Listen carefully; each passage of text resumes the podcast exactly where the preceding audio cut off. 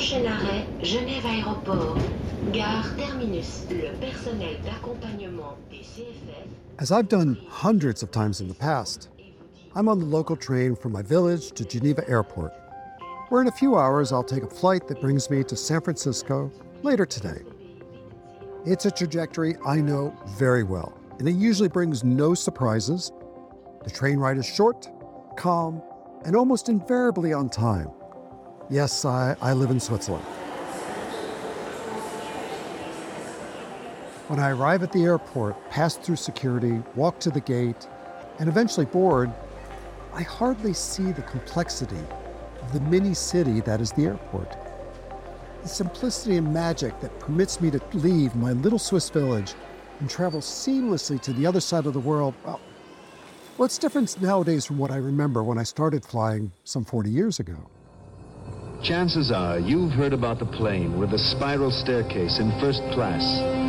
The plane with the two wide aisles and the three widescreen movies and the eight-foot ceilings in economy. And chances are you've wondered, who's going to get this incredible bird off the ground? Back then, it was something glamorous. Even as a young man, I'd arrive at the airport with a jacket, you know, sports coat, maybe even wearing a tie. And I even remember one time where my mother was wearing a fur. You flew without a conscience because flying meant that you were somebody. That, in a sense, no pun intended, you'd arrived. Today, I'm dressed in comfortable jeans and running shoes, looking forward to settling down into my seat, diving into my work, watching a few movies, and glad that I paid for those carbon credits. And that's the moment when I wake up. Obviously, I've not flown anywhere in quite some time. Thank you, COVID 19. Still, if you think about it, the transportation industry is an amazing network of activities and actors. It allows us to fly around the world comfortably, easily, and at relatively low cost.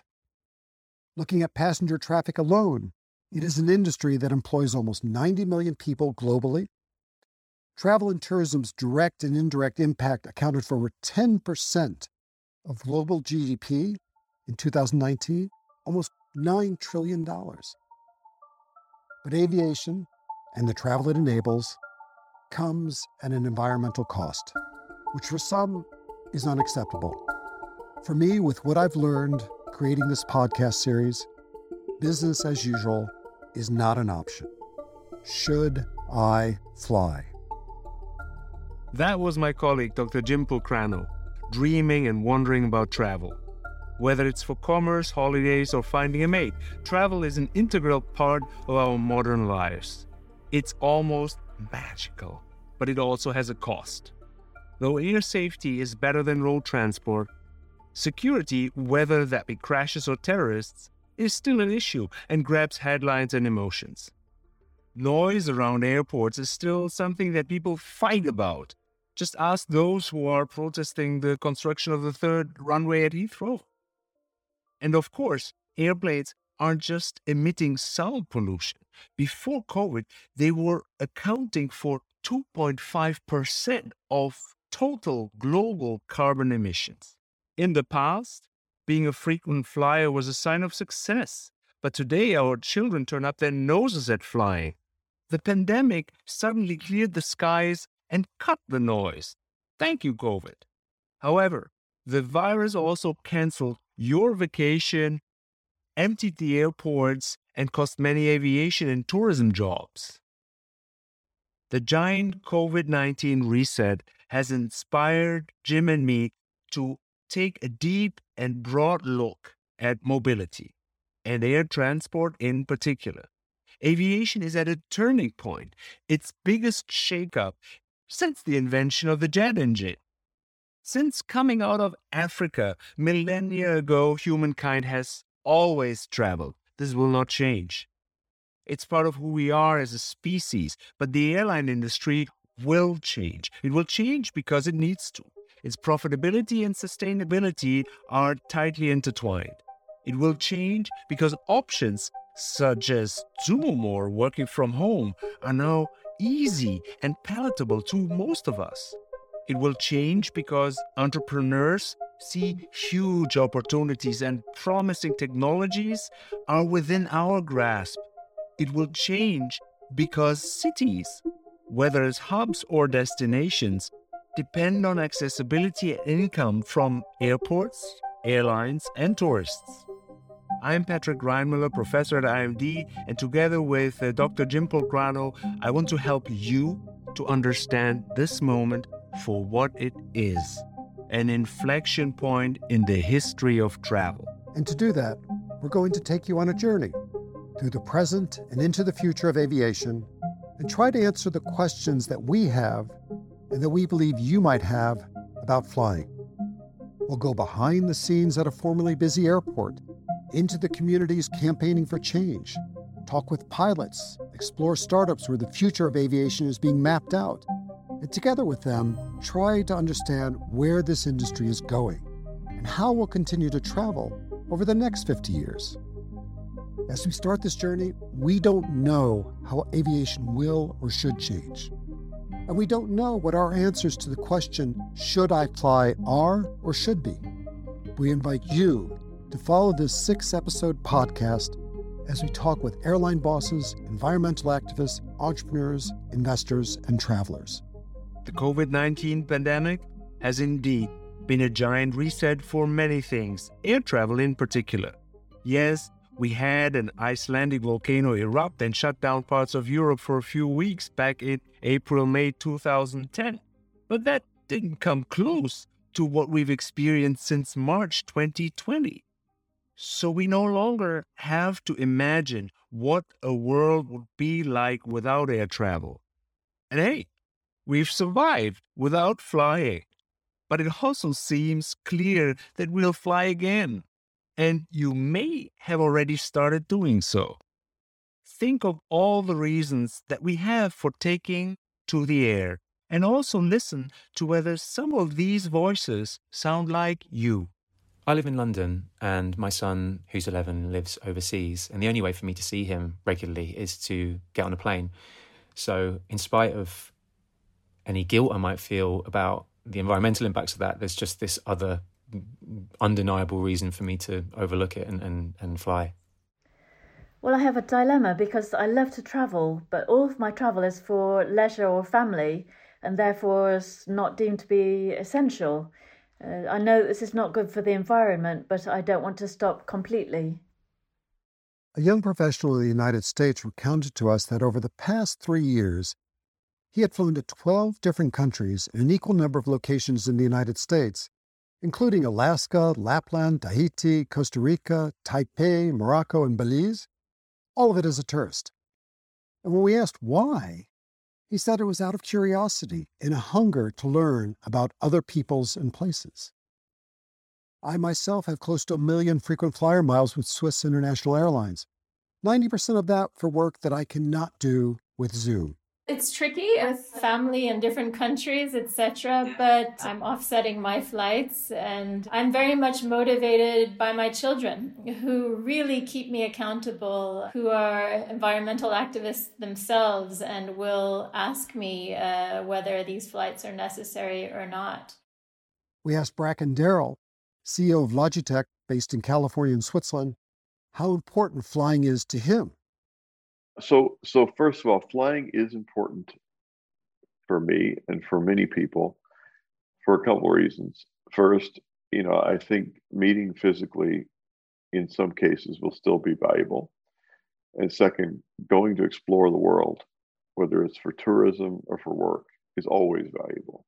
It teaches you more about yourself and makes you more empathetic and certainly it gives you the dose of humility that all of us need on a regular basis I will say I think my travel will probably be much less than it was. I was a very heavy traveler. I would have been in the upper 1% or less, one tenth of 1% maybe. I was traveling 60, 70% of the time, going to Europe every month, um, traveling to Asia you know, four to six times a year, and then traveling within those places. So I would guess my travel will be cut in half from there. Um, but I still think travel will continue to be super important. These are several voices that represent millions of others. flying for holiday, mm-hmm. curiosity, business, and family. We asked Andrea Uffer, an experienced long haul pilot, what he thought. I think whether a volcano, neither a pandemic will kill people's will or how do you say that strive to to to travel people want to travel once they get the shelter once they get to eat. They want to they want to see what's around. And flying is one of the most effective means of travel around the world. And i don't think that these uh, issues will be able to to kill aviation. I don't think so. The main threat for me in aviation is the energy supply of aviation in the future.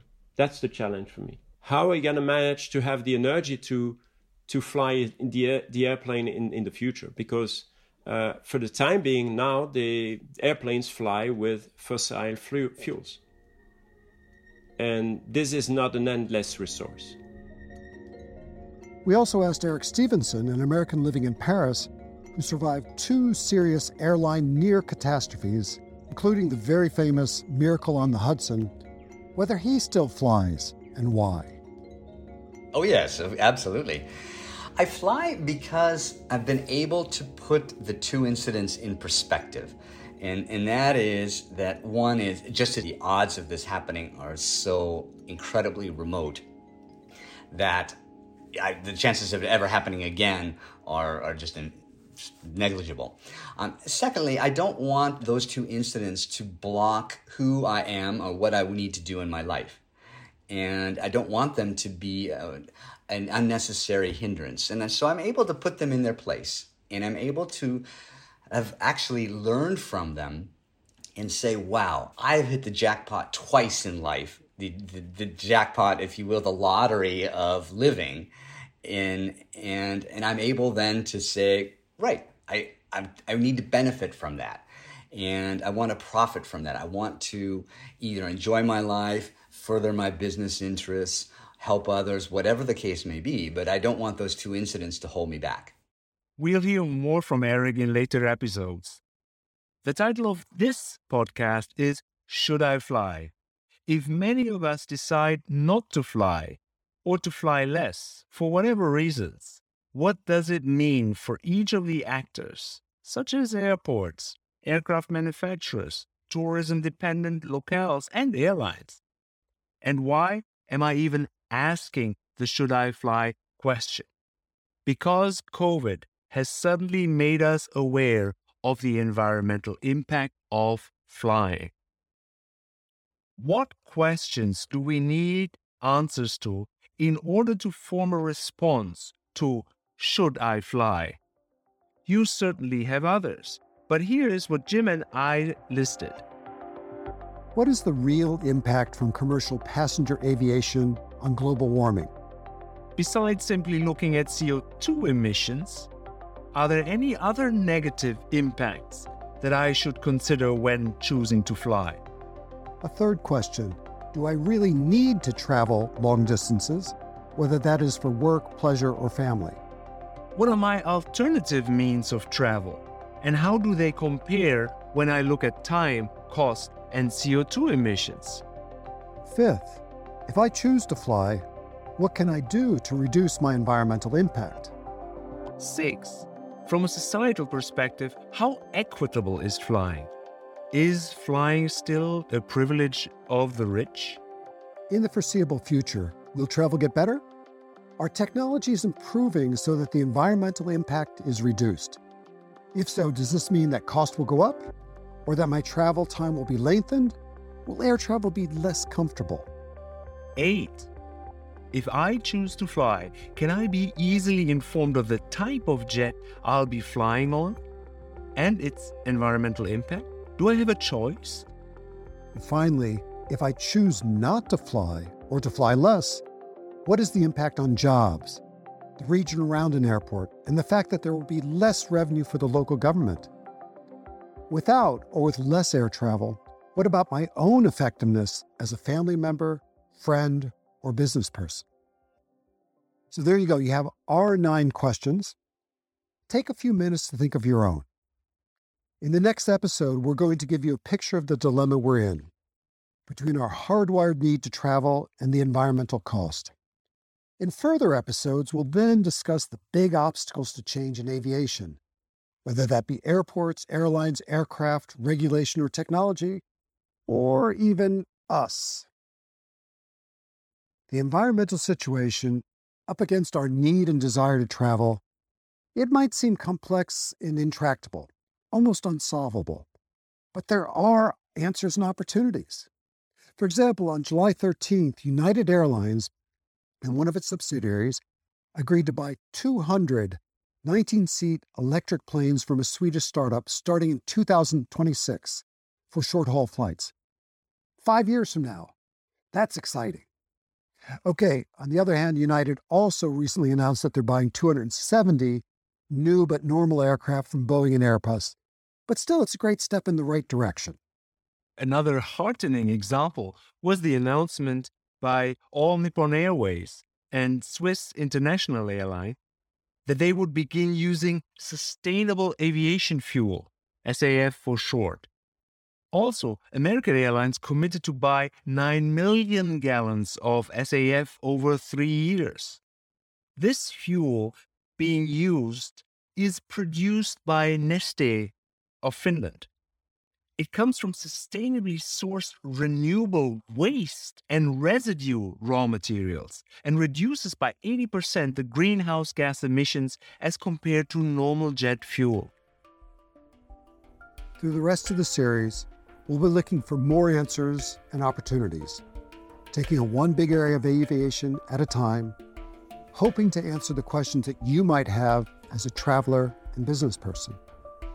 Over these episodes, listen, reflect, inform your thoughts on what the travel industry will look like, what is right, what is wrong, what is possible, what's just fantasy, and whether you want to continue to travel as you have.